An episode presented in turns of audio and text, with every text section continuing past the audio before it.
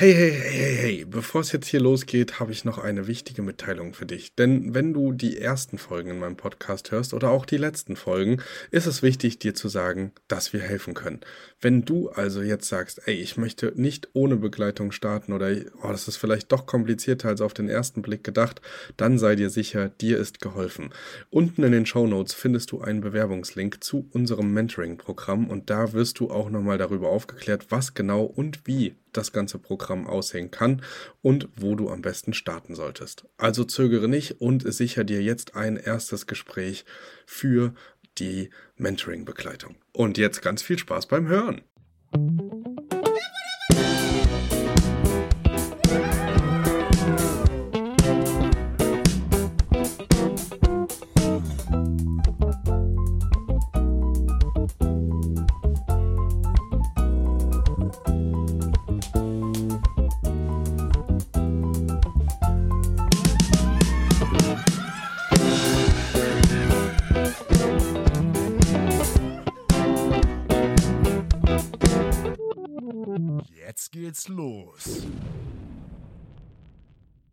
Hallo und herzlich willkommen zu einer neuen Folge vom Erhört Podcast. Äh, ansonsten habe ich heute einen Gast parat. Das ist der Simon, das ist mein Geschäftspartner und wir erzählen euch heute mal eine Story aus dem Unternehmen und weihen damit ein neues Format auf diesem Kanal hier ein, nämlich Straight Outta Company. Und da nehmen wir uns vor, einfach euch in kleinen Miniserien mitzunehmen in unser Alltagsgeschäft, in das operative Geschäft der Kurzzeitvermietung und erzählen euch ein paar Anekdoten, Geschichten, aber geben euch natürlich auch hilfreiche Tipps und Anleitungen, die ihr selbst für euch übersetzen könnt. Und damit starten wir heute. Sag doch mal Hallo, Simon. Ja, hallo liebe Zuhörer. Freue mich natürlich auch riesig, Teil dieses Formats zu sein. Ich glaube, da können wir wirklich ein paar spannende Geschichten aus unserem Vermieteralltag auspacken und von der Firma in den Podcast transferieren. Darum, ich bin pumped. Ich hoffe, ihr seid es auch. Yes, sehr gut. Wir haben ja heute auch direkt eine ganz spannende Geschichte mitgenommen. Wir haben uns ja damals, aber da können wir gleich auch noch drauf eingehen. Du kannst dann gleich auch eingangs erstmal mit der Baustellensituation sprechen. Aber wir reden heute über den Standort Kleve und reden da über ein Gewerbeobjekt, was du ähm, mit deinem ja, Kompagnon gekauft hast damals und wie es da aussah und äh, ja, was da vorher der, äh, die Nutzungsart war, das kannst du jetzt so ein bisschen skizzieren. Ja. Ja, also vielleicht erstmal, wie ist das Objekt überhaupt zu uns gekommen damals? Ich erinnere mich, das ist so in meiner Heimatstadt ein relativ äh, ja, prominenter Ort. Das heißt, mein Schulweg, siebte bis zehnte Klasse, bist du da immer täglich vorbeigefahren und so ganz grau im Hinterkopf wusste ich, ja Mensch, da war doch mal was. Da war irgendwie so ein Hardrock-Café, da war da mal so ein Reptilienladen, aber stand eigentlich so gefühlt, seitdem ich richtig klar denken kann, leer. Und man hatte immer so die alten Werbebanderolen da gesehen, aber stand leer und da hing dann am Anfang noch gerade ein Pappschild drin hier mit zu vermieten, zu verkaufen, irgendwann dann schräg und irgendwann konnte man dann sehen durch die Schaufenster, Mensch, ist komplett auf dem Boden gesegelt. Das war ein Objekt, ja, wenn du nichts mit Immobilien zu tun hast, dann fährst du halt vorbei, dann denkst du ja, ein leeres Ladenlokal wie viele andere auch, was soll das schon mit sein? Und irgendwann habe ich mal damals als dritte Wohnung in dem gleichen Haus die Dachgeschosswohnung verkauft, gekauft. Und bin dann immer quasi Treppe rein und hoch und bin vorbeigelaufen und dachte, Mensch, das kann doch nicht sein, dass das hier so leer steht. Das müsste sich doch auch irgendwie lohnen können. Ja, aber zu dem Zeitpunkt war das, wenn du reingeguckt hast, eigentlich wie ein Rohbau. Ne? Also der ganze Ladenausbau war rausgerissen, das Café vorher hatte, glaube ich, sogar die Kabel aus der Wand gerissen. Die war nicht so ganz gütig mit dem Voreigentümer auseinandergegangen. Da hat es wirklich eine grobe Baustelle. Okay, und jetzt kennen wir ja Hardrock-Cafés aus anderen Städten und auch äh, da die Lage, ähnlich wie Hugendubel oder andere McDonalds, äh, meist sehr prominent, meist ja bestenfalls wahrscheinlich auch in der Fußgängerzone touristisch irgendwie angebunden. Das kannst du ja vielleicht auch nochmal skizzieren, ob das in Kleve auch der Fall ist. Also die Lage vom Objekt, damit man sich so ein bisschen reinfühlen kann. Ja, also es ist nicht so ein Franchise gewesen vom Hard Rock Café, sondern jemand, der so ein bisschen so ein Trittbrettfahrer, der da auch den von einem coolen Ruf partizipieren wollte. Aber auf jeden Fall, wie du es sagst, das ist die absolute Bestlage. Also es ist einer der am stärksten frequentierten Verkehrsknotenpunkte in, äh, in Kleve am unteren Niederrhein. Ähm, von daher, wie gesagt, sehr zentrale Lage und direkt wie an den Bahnhof, an die Innenstadt angegliedert. Von daher ganz spannend. Aber jetzt kommen wir vielleicht auch so ein bisschen zu dem Minuspunkt. Warum ist das nicht weggegangen? Ich glaube, das stand irgendwie acht Jahre nachher leer und davor war es so ein bisschen prekär vermietet. du hast halt keine Parkplatzsituation. Und wenn du keine direkten Parkplätze vor der Haustüre hast, für viele Dinge musst du das von Amts wegen schon haben. Also du musst eine Mindestanzahl für einen Kaffee zum Beispiel an Parkplätzen vorweisen können. Das heißt, da ist das für viele schon raus. Und ähm, das vielleicht schon mal vorweggenommen, als wir dann in die ersten Gespräche gekommen sind, wie wir hingekommen sind, können wir vielleicht gleich auch nochmal erzählen, ähm, hatte man auch direkt gemerkt, sagt der Makler, ja, können Sie vergessen, Kaffee, da müssen Sie eine Ablöse zahlen. Hatte ich zu dem Zeitpunkt noch nie gehört, was wir jetzt für eine Ablöse. Aber es gibt tatsächlich so Kompensationsleistungen, also wenn du für deine eigenen Lokalitäten keine Parkplätze vorhalten kannst, dass du so eine Auslöse bei der Stadt zahlen musst. Und die ist halt so hoch, dass es an so einem Standort für jeden uninteressant gewesen ist. Und darum hat man da auch nicht wirklich so ein Matching gefunden. Ne? In einer Stadt wie Köln oder so oder Düsseldorf ist das vielleicht was anderes, weil du einen ganz anderen Druck auf dem Markt hast. Es ist schwierig, so Flächen zu bekommen. Aber wenn du so in einer kleinen bis mittelgroßen Stadt unterwegs bist, da hast du ja Ausweichflächen. Das heißt, wenn ja. andere Lokale leer stehen und die haben Parkplätze, ja, dann machen die halt das Rennen. Ja, ich wollte gerade auch sagen, wahrscheinlich ist da auch einfach der Unterschied, dass die Kompensationsleistung vermutlich ja ähnlich hoch ist, ob in Köln oder in Kleve. Aber in Köln über eine Million Einwohner, in Kleve in der besten Lage hast du ja trotzdem nur die 50.000 Roundabout Einwohner, die man da hat. Da ist die Frequenz äh, der Personen, die dran vorbeilaufen, natürlich trotzdem geringer, auch wenn die Lage perfekt ist. Ja, sehr spannend. Ich würde mal sagen, wir gehen im ersten Teil echt so ein bisschen darauf äh, ein, wie das so entstanden ist, vielleicht wie du auch zu dem Objekt überhaupt gekommen bist. Da gibt es ja auch den wilden Holländer und die ganz lustige Geschichte dazu. Ähm, aber da kannten wir uns ja noch gar nicht. Also das vielleicht auch nochmal vorweggenommen. Äh, Simon und ich, wir haben uns kennengelernt im März 2021, haben die äh, Firma jetzt zusammengeschmissen im September 2021. Seitdem ist eine ganz schön wilde Fahrt hinter uns. Ähm, es ist immer noch wild. es ist eine aufregende Fahrt. Ähm, aber genau, 2021 haben wir uns kennengelernt. Da ging es äh, für mich um die Verwaltung von zwei anderen Objekten, auch in Kleve. Und ich hatte noch gar nicht auf dem Schirm, was da irgendwie auf mich zukommt und du warst aber schon mitten in Baustelle. Aber vielleicht spulen wir da noch ein Stück zurück. Erzähl mal so ein bisschen, wie bist du da dran gekommen? Mhm. Wie ist das Ganze entstanden und äh, ja, wie seid ihr dann letztendlich zu der Entscheidung gekommen, das zu kaufen? Ja, es ist tatsächlich ein spannender Punkt, weil also wir haben uns ja kurz nachdem das Ding auch beurkundet und gekauft worden ist, haben wir uns kennengelernt und da hast du ja quasi mit den Verwaltungen eingesetzt im Frühjahr. Das war so Ende des ersten Corona-Jahres 2020. Da kam ich damals frisch aus dem Auslandssemester zurück und hatte jetzt zwei Wohnungen an den Start gebracht. Also damals habe ich immer nur studentische Wohnungen gemacht und kam aus dem Auslandssemester zurück und habe zwei Ferienwohnungen gemacht. Und dann war schon relativ der Drive, ey, da könnte man mehr machen, das könnte spannend sein und das ist auch in der direkten Nachbarschaft gewesen. Und dann hat man natürlich schon gemerkt, weil hatte so eine Multibelastung, würde ich sagen, zu dem Zeitpunkt, also ein Arbeitgeber, das Studium, die regulär studentische Vermietung, die zwei Ferienwohnungen, du kennst es selber, auch wenn du nur zwei hast, du musst dich trotzdem in alles reinfuchsen. Beherbergung, Steuern machen das immer so ein bisschen so die Last des kleinen Mannes. Äh, und dann kam dieses Bauprojekt dazu. Man muss halt ehrlich sagen, am Anfang von der großen Materie hatte man eigentlich von Tuten und Blasen keine Ahnung.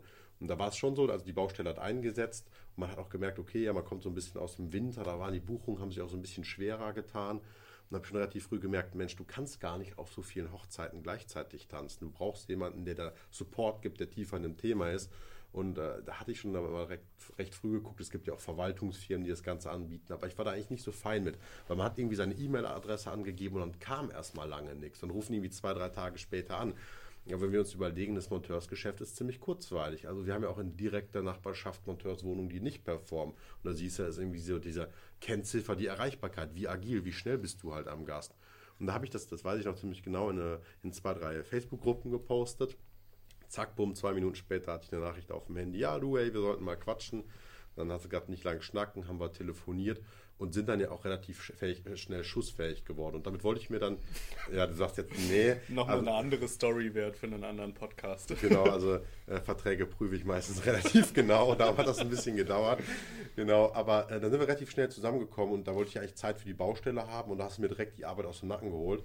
Und jetzt sind wir auch wieder beim Thema. Dann war halt Fokus auf der Baustelle. Und man muss ehrlich sagen, es ist schon ein Aufgabenkonvolut gewesen, was man am Anfang gar nicht so überblicken konnte.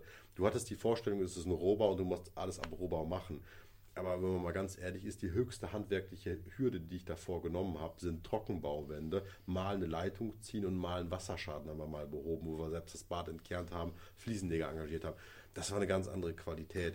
Wir reden über eine Gewerbeimmobilie, die muss komplett umgenutzt werden. Wir sind im innerstädtischen Bereich, Erdgeschoss. Das heißt, du hast du nach ganz vielen Bauplänen in den Städten immer die Vorgabe, dass du da Einzelhandel haben musst, weil die wollen ja die Innenstädte lebendig haben und wenn da alles zu Wohnungen wird, nur weil das vielleicht irgendwie wertiger ist oder besser zu vermieten ist, veröden ja die Innenstädte auch. Und da hatten wir jetzt aber, um auf dem Punkt zu bleiben, da hatten wir das Glück, dass wir am Rand, in der Randlage von der Innenstadt sind und wir gesagt haben, nee, die wollen eher eh eine Innenstadtkonzentration machen, das heißt, so Randflächen werden wir Wohnnutzung freigegeben. Aber insbesondere diese ganzen technischen Komponenten. Also wir brauchten ja drei neue Badezimmer, es mussten komplett neue Wasserleitungen gezogen werden. Also das Frischwasser muss an die richtige Stelle kommen, das Abwasser muss auch wieder richtig wegkommen. Und da war mir von Anfang an klar, dass eine Challenge, sich da jetzt noch auf dieses Kurzzeitvermietungsgeschäft damals zu konzentrieren, das war einfach too much. Und da war es richtig gut, da sind wir zusammengekommen. Und am Anfang hatte ich noch die Überlegung, ja komm, da kommen auch Studenten rein. So ein bisschen Sorge gehabt, soll man so viel kreditfinanziertes Geschäft in die Kurzzeitvermietung drücken könnte das nicht interessant werden. Aber da hat es relativ schnell Klick gemacht. Ich glaube, wir haben so einen Monat Anlaufzeit gebraucht. Ne? Und dann, pam, hatten wir auch gute Langzeitbuchungen drin. Und dann habe ich gedacht, boah, Calvin, ey, lass uns das auch mal machen. Ne? Ich habe ja sowieso zu dir gesagt, wenn das gut klappt, dann nehmen wir auch noch die anderen Objekte rein. Und dann waren wir tatsächlich so mutig und haben die direkt in die Kurzzeitvermietung auch gedrückt. Ne? Also vielleicht das schon mal als Spoiler. Und ja, jetzt werden viele sagen, ja, das ist doch logisch, das ist doch naheliegend, damit macht man noch viel mehr. Nee, was zum damaligen Zeitpunkt nicht. Wir hatten Corona-Zeiten. Du hattest Beherbergungsverbote. Du konntest nicht einfach Jan und alle Mann unterbringen. Wir reden von einer Grenzregion. Es war nicht klar, dass der polnische Mitarbeiter in Holland arbeiten kann und in Deutschland schlafen kann. Absolut, so. ja. Auch, also gerade die Grenzsituation für die Pendler, die dann äh, immer Nachweise zeigen mussten, Corona-Tests und so. Es war ja wirklich sehr, sehr straight, sehr, sehr sehr, sehr schwerwiegende Folgen auch für Export und äh, für die ganzen Lkw-Fahrer, wo ja dann später zum Glück auch Sonderregularien eingeführt wurden für die Leute, die wirklich täglich über die Grenze müssen. Aber ja, wie du schon sagtest, es war eine besondere Situation und nicht so ja, augenscheinlich äh, der, der erste Weg. Und man muss ja auch dazu sagen, hast du jetzt noch gar nicht so angeschnitten, aber du hast es ja nicht alleine gekauft. Also da war ja auch noch eine andere Partie, äh, die man davon irgendwie äh, partizipieren lassen musste. Die musste da die Entscheidung mittragen und es war ja auch eine Entscheidung für euch beide. Ähm, ihr seid da zu 50 Prozent jeweils drin, deswegen entsprechend da auch nochmal die Überzeugungsarbeit. Aber es hat gut funktioniert, so viel kann man vielleicht schon spoilern. Und äh, ja, Simon hat es jetzt schon vorweggenommen. Wir haben äh, da jetzt drei Wohnungen. Es war ein großes Ladenlokal. Wir haben da jetzt drei Wohnungen draus, oder Simon und äh, die, die Leute auf der Baustelle haben drei Wohnungen draus konzipiert, ähm, die ja in sich eigentlich recht unterschiedlich aufgeteilt sind, aber von den Quadratmetern recht ähnlich. Ähm, ist eine spannende Situation. Wir werden später in, in einer weiteren Folge, um euch jetzt nicht irgendwie eine Stunde zuzuquatschen, äh, nochmal auf die Vermietung, Kurzzeitvermietung und auf das ganze Thema mitnehmen. Jetzt geht es gerade erstmal so ein bisschen Projektierung, Projektstart. Was waren vielleicht auch die Herausforderungen? Interessiert ja auch extrem viele von euch, wenn es um Wohnraumnutzung bzw. Ferienwohnungen geht. Jetzt hatten wir da den großen Vorteil, dass es da schon gewerbliche Nutzung war und man ist in der gewerblichen Nutzung geblieben durch das Thema Ferienwohnung. Aber ja, erzähl doch gerne so ein bisschen was. Wie war das mit der Umnutzung? Es gibt ja, kannst du ja auch mal kurz anreißen in Kleve, diese eher negative Einstellung zu äh, Monteursunterkünften bzw. Ferienwohnungen. Genau, nimm uns doch da mal so ein bisschen mit auf deine Reise, wie das auch mit den Ämtern lief. Ja, gerne. Also vielleicht erst mal zu der Kon Investorenkonstellation. Ursprünglich war ja gedacht, Ferienwohnungen auch mit dem anderen Investor reinzumachen. Und man muss auch an der Stelle sagen, es war auch damals nicht gewiss, dass du Ferienwohnungen zu einem guten Preis abvermietet bekommst. Klar, Bettenwurgen ohne Ende, die hast du dann noch irgendwie rentabler quitt bekommen. Aber wenn du eine gute Miete nehmen musstest, um über dem normalen Mietspiegel zu legen, weil beispielsweise die WG-Zimmer auch relativ groß waren, die eine schöne Gemeinschaftsfläche hatten und es keine Achter-WG gewesen ist, dann war das auch keine Selbstverständlichkeit, dass dir jemand abgenommen hat. War auch da Corona-Zeiten. Auch, also wir, wir sind da, haben da eine Uni, da ich würde sagen, über 80 Prozent sind nicht äh, EU-Ausländer. Ne? Das siehst du auch im Stadtbild sehr stark asiatisch dominiert, indisch dominiert. Ganz ehrlich, in Zeiten von Homeschooling, man muss sich ja mal das, die preislichen Unterschiede angucken, sind die auch in ihren Heimatländern geblieben und haben sich hier die teuren Mieten und die teuren Lebenshaltungskosten gespart. Das heißt, es war schon damals schon auch eine Zeit so ein bisschen von Ungewiss, Ungewissheitsfaktoren. Und was wir ja gemacht haben, ist, wir haben quasi eine Entlohnung dem Investor auch gegeben, wie bei einer sehr guten WG-Vermietung. Und so könnten wir den ja auch erweitern als stilles Kapital für uns gewinnen. Und jetzt ist es ja so, jetzt betreiben wir die als Firma, als Ferienunterkünfte. Der Investor ist quasi raus aus dem operativen Geschäft. Er hält einfach eine feste Verzinsung für sein Kapital. Ja, und wir können einfach ein vernünftiges Geschäft betreiben. Aber ja, gerne komme ich auf die Frage zurück und springe auf den Zeitstrahl ein. Wie war das denn mit der Umnutzung und ja, wie, wie, wie sind wir da quasi vorgegangen? Also grundsätzlich muss man vielleicht erstmal sagen, als wir gekauft haben, war gar nicht klar, dass du es umnutzen kannst. Also es war relativ günstig, so mit 660 Euro pro Quadratmeter, aber es war eben auch Rohbauzustand und es war nicht klar, dass man es umnutzen kann. Das heißt, klar, wir hatten erst so diese Perspektive ähm, Studentenwohnungen, die dann irgendwann geswitcht ist in ähm, Monteursunterkünfte, aber es war nicht klar, dass wir es überhaupt umnutzen konnten. Das heißt, zu dem Zeitpunkt, als wir geschrieben haben und ich war Student, klar, ich hatte schon ein paar Einnahmen, war das auch einfach ein gewisses Projektrisiko für uns, weil hätten wir erst alles, man kann natürlich sagen, ja, warum hast du denn keine verbindliche Bauvoranfrage gemacht, warum hast du das nicht erst durch die Ämter laufen lassen? Ganz einfach, weil das Geschäft dann weg ist. Das ist dann einfach weg. So, da hast du eine, einen kurzen Zeitslot, in dem musst du dich entscheiden. Wenn du dich nicht entscheidest, nimmt es jemand anders, es kommt irgendwie anderweitig auf den Markt. Und bei ImmoScout hätten viele gesagt, zack, boom, nehme ich. Das heißt, wir haben erstmal dieses Risiko erstmal grundsätzlich in Kauf genommen, weil wir haben erst fünfeinhalb Monate später eigentlich den finalen Bescheid bekommen, okay, passt, was ihr da machen könnt. Genau, wie sind wir da vorgegangen? Wir sind erstmal sehr aktiv mit dem Bauamt in Kontakt gewesen, also einfach mal glücklicherweise sitzen die keine 500 Meter entfernt und einer war dann so nett, ist dann auch zweimal vorbeigekommen, hat vernünftig im Gespräch modelliert, was sind denn wichtige Themen. Und von ganz vielen dieser Themen hat man erstmal gar keine Ahnung. Rettungswege hat man vielleicht schon mal gehört. Aber man muss auch über das Thema Belüftung Gedanken machen, gerade bei den Wohnungen, vielleicht mal so zum baulichen Zustand. Du hast nur nach vorne hin Fensterflächen und ein Lokal ist quasi ums Eck. Das heißt, du musst auch eine probate B- und Entlüftung schaffen. Und jetzt hast du da solche Themen, du darfst keine Feuerübergänge haben. Das heißt, die brauchen alle eigenständige Lüftungssysteme, damit quasi, wenn Feuer in einer Wohnung ausbricht, das nicht über die Lüftanlage in die nächste durchschlagen kann. Und das sind quasi so Herausforderungen, mit denen man sich auseinandersetzen musste.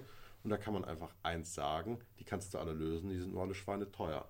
Also, ich sag mal, die Wohnung, es sind zwei Paar unterschiedliche Schuhe. Das Objekt, sag ich mal, in guten vermietungsfähigen Zustand zu bekommen und das andere ist das Ding genehmigt zu bekommen. Und ich würde mal sagen, für diese zweite Komponente, Genehmigung, also das Thema Brandschutz, Luft, äh, Rettungswege, Entlüftung und so weiter und so fort, da ist wirklich ein Großteil der Kosten auch nachher reingeflossen. Ja. Ja schon spannend, wenn man überlegt, dass man äh, wirklich from, from the scratch einen leerstehenden Hardrock-Café-Liebhaber äh, oder ein Lo Lokal äh, genommen hat und daraus ähm, lukrative äh, Geldanlagen oder, oder wie auch immer immobilienwertige Immobilien zu schaffen. Ich würde aber sagen, es ist äh, euch sehr gut gelungen. Ähm, jetzt muss man natürlich ausblenden, dass es da noch es gab diese, ich weiß noch, diese eine, diese eine Geschichte hast du mir erzählt, da warst du so genervt, du wolltest ein Fenster hinten einbauen und da hat dann der Eigentümer, dem aber das Teilstück hinten gehört, irgendwie gesagt, das geht auf gar keinen Fall und so. Irgendwas war da noch. Und also solche, da, da kommt man ja an auch Herausforderungen, die man so vielleicht gar nicht erwartet hätte, weil man dachte, ja komm, es lag's. Das mit der Belüftung, das kriegen wir hin, machen wir hinten ein Fenster hin, kann man gut durchlüften, hat man auch keine Schimmelgefahr. Das muss man ja auch bedenken. Also ne, von der Genehmigung mal abgesehen, ist es immer gut, wenn man durchlüften kann, wenn man zwei Fenster aufmacht, zack, und es geht ein Durchzug. Äh, Gerade jetzt, wenn man, wenn man im Winter in der Heizperiode ist, Schimmelgefahr oder so, das sind ja Themen, die dann in der operativen Kurzzeitvermietung auf einen zukommen. Deswegen, ja, ist schon spannend. Ich habe sowas ja in der Form noch nie gehabt damals und mich auch noch nie mit Eigentum beschäftigt, war äh, auch, auch zu dem Zeitpunkt ein, nicht ein Gegner davon, aber es war für mich absolut uninteressant, weil ich gesagt habe, es ist doch viel geiler, im Arbitrage-Modell zu starten. Du warst da grundlegend schon immer anderer Meinung da äh, zu dem Zeitpunkt. Und es war, da, da sind schon auch zwei, zwei Welten aufeinander geprallt, die ja jetzt äh, ein Ganzes ergeben mittlerweile. Dann nehmen wir euch auf jeden Fall auch noch mit auf die Reise, wie sich unsere Gesprächsintervalle intensiviert haben in den nächsten Monaten danach. Mhm. Ja, aber spannend. Ähm, ja, vielleicht teaserst du mal, was wir in der nächsten Folge besprechen, weil ich würde sagen, wir haben ja jetzt eine relativ gute rundum Geschichte gebaut, ähm, wie das mit den Shops entstanden ist, beziehungsweise mit dem Hardrock Café, was jetzt umgebaut wurde. Was, was erwartet die Zuhörer in der nächsten Folge? Natürlich erstmal bin ich dir noch die Antwort schuldig, äh, warum denn Monteure da nicht so gut gelitten sind. Aber das ist wirklich ein spannendes Thema, Grenzregion Monteure und wie ist das politisch gewollt. Wir geben einfach mal einen Ausblick auch dann so in die Richtung, okay, wie haben wir das Projekt eigentlich umgesetzt? Ne? Also wie waren unsere Vorstellungen von dem Ganzen? Ja, wo können Fenster, wo können Wände hin? Was hat der Architekt gesagt und wie ist dann tatsächlich nachher geworden? Und dann im Schluss aber auch einfach mal der Ausblick, okay, wie ist dann in die Vermietung gegangen? Weil da hatten wir auch eine ganz witzige Geschichte, so viel können wir, glaube ich, mal vorne wegnehmen. Es gab da so einen Verwechsel mit den Zahlen, hier haben wir Apartments 1, 2 und 3 genannt. Es war aber nicht klar, von welcher Richtung das aus begann. Das heißt, Calvin hat es genau andersherum im Kopf als ich. Äh, das ist aber eine eigene Geschichte, da haben wir mal zwei Gruppen vertauscht. Genau, aber so viel erstmal dazu.